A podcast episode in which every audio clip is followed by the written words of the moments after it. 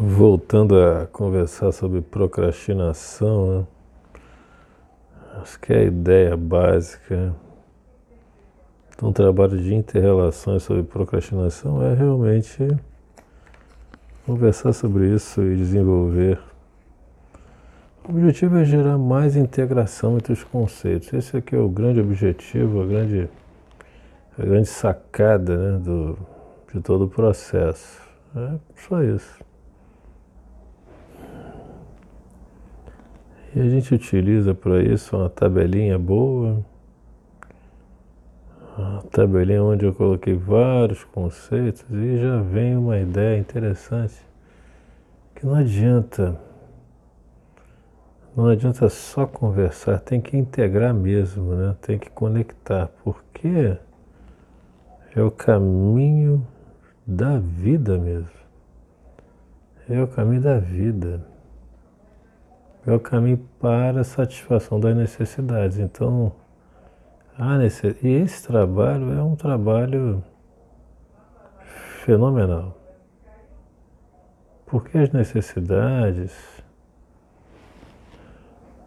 são é o que nos equilibra, a satisfação das necessidades. Não há outra forma um conceito assim, se for fazer uma gravação para podcast e o volume está até razoável, é que não adianta, de nada adianta não conectar. Então a conexão é fundamental para poder resolver a vida. Mas resolver a vida é um termo assim um pouco um pouco frágil até. Resolver a vida. São termos que não nos dizem nada. Então, olha, vou dizer o seguinte: existem termos que não servem para nada na nossa vida. Resolver a vida serve para quê exatamente?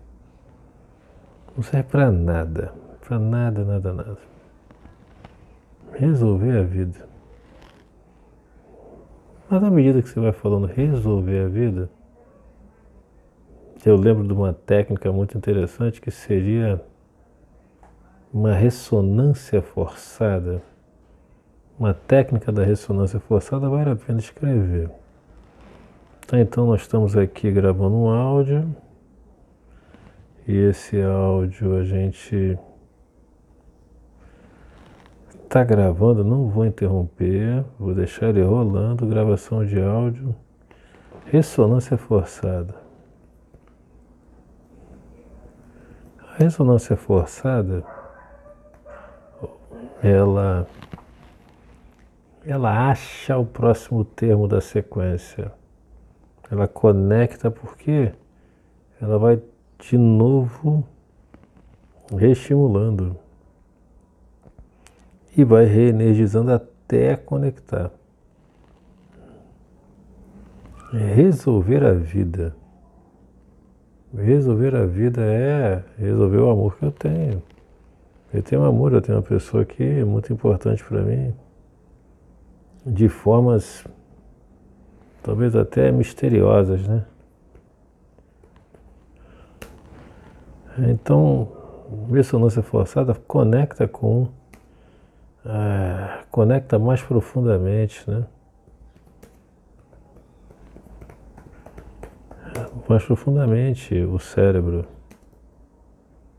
Cérebro até a vida, ou seja, estabelece um caminho. Estabelece um caminho. Eu sempre penso que eu posso usar para aulas de oratória, né? mas isso é muito pertinente. Ressonância forçada estabelece um caminho meu até a vida. E esperar também, quando a gente presta atenção no termo, é como se fosse uma ressonância forçada, mas silenciosa. Então a ressonância forçada ela pode ser silenciosa também, que é preferível do que ficar repetindo um termo no meio de uma aula, mas conecta. Então não tem como dar branco. Isso é uma afirmação muito ambiciosa, né? Ressonância forçada, ela evita o branco e ressonância forçada pode ser silenciosa também. Então vamos lá, ressonância forçada pode ser silenciosa. Então, a ressonância forçada pode ser silenciosa. É só se conectando com o termo de interesse. E a ressonância forçada evita o famoso branco.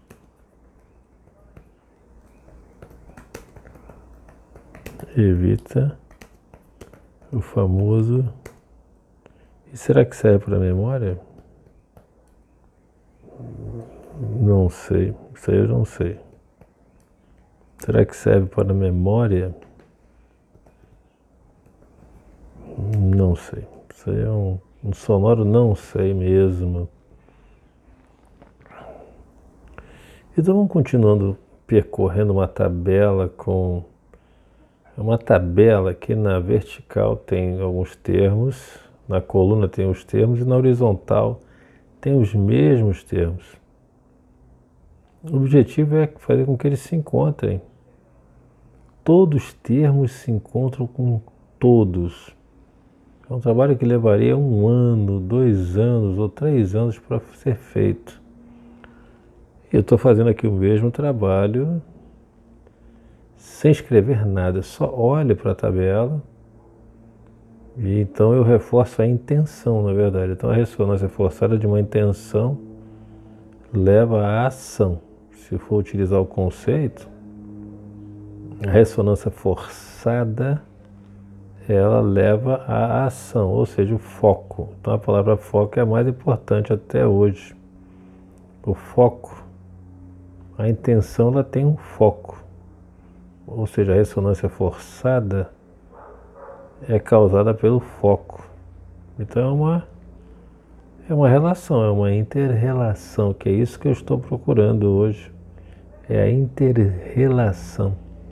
É o foco. Foco é uma palavra importante, então vamos anotar ali no grupo de palavras-chave. Porque depois a gente faz uma revisão da matéria. É para podcast? Sim, por enquanto sim. Ah, não está animado, não está isso, não está aquilo, não está comemorando, não está. E o volume está razoavelmente bom. Pela altura do. Né, eu estou falando pouco. E os espaços quer dizer, querem dizer o seguinte: querem dizer o tempo de ressonância, o tempo necessário para que uma ideia encontre a outra dentro do meu cérebro. Isso é interessante.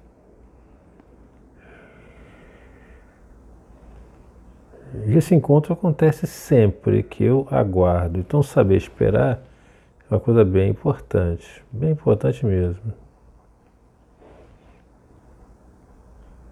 Saber esperar, eu acho que é algo fundamental.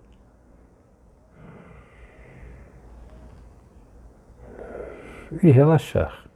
Tentar relaxar, mas o relaxamento, a gente aprende a relaxar com a prática mesmo, né? Porque o relaxamento ele vai ficando, vai trazendo ideias mais importantes até.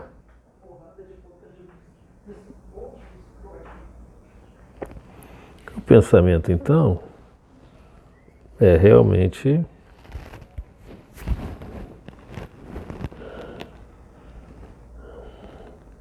aguardar.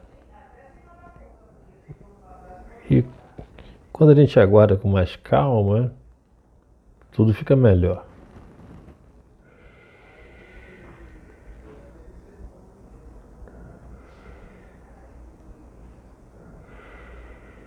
O objetivo é o que? A paz. Muita coisa se fala sobre a paz. Mas o tema de hoje é procrastinação, é conexões.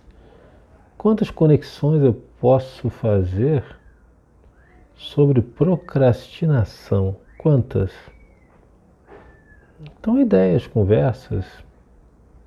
Lembrando que um trabalho básico já foi feito hoje, que foram 120 jogos com as cartas do I Ching, onde eu fiz a projeção do meu subconsciente 120 vezes. Em uma técnica que eu já demonstrei até num vídeo no meu canal do YouTube, que é o Vida Medo. E o canal Vida Medo ele é exatamente para isso, para que a gente não tenha medo da vida para que a gente evite a procrastinação que se relaciona sempre com o medo. Nós temos aqui 30 minutos de trabalho. 30 minutos de trabalho. E nós então continuamos a 30 minutos de trabalho, não, mas de marcação, já marcamos durante 11 minutos. Vamos, vamos marcar durante mais tempo e vamos continuar integrando informações sobre procrastinação, ou seja, eu posso chamar isso aqui de investigação sobre o fenômeno da procrastinação. É uma investigação meticulosa, é lenta, é lenta não tem como ser animado, ser alegre, mas falando também a gente aprende a falar. Falando a gente aprende até um pouco de postura sim, de dicção. Então, dicas de oratória também são bem-vindas. E também pode se ensinar oratória